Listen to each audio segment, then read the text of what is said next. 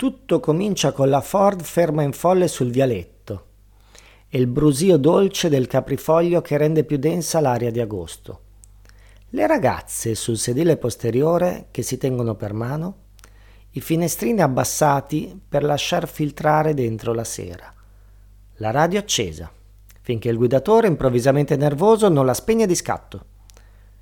Scavalcano il cancello, ancora adorno delle lucine di Natale Incontrando innanzitutto il silenzio intontito della casetta del custode, il custode sta facendo un pisolino serale sul divano, coi piedi nudi affiancati l'uno all'altro come due pagnotte.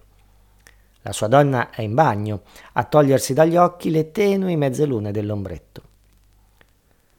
Poi la casa padronale, dove fanno trasalire la donna che sta leggendo nella stanza degli ospiti.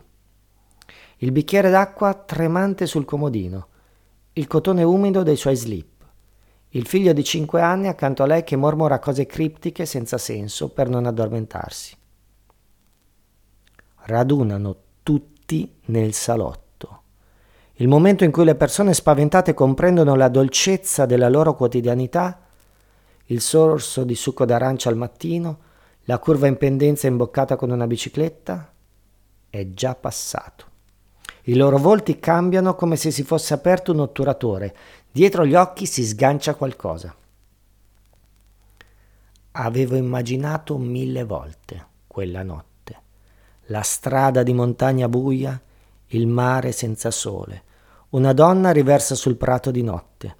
E anche se nel corso degli anni i dettagli si erano fatti meno nitidi, ricoprendosi di una seconda e terza pelle, quando sentii la serratura della porta aprirsi verso mezzanotte, fu quello il mio primo pensiero l'estraneo alla porta.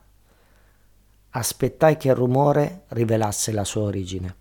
Un figlio dei vicini che rovesciava un bidone nella spazzatura sul marciapiede, un cervo che si aggirava fra i cespugli. Poteva essere solo questo, mi dissi, quel rumore lontano dall'altra parte della casa, e cercai di pensare a quanto sarebbe tornato a sembrarmi innocuo lo spazio alla luce del giorno, tranquillo e privo di pericoli.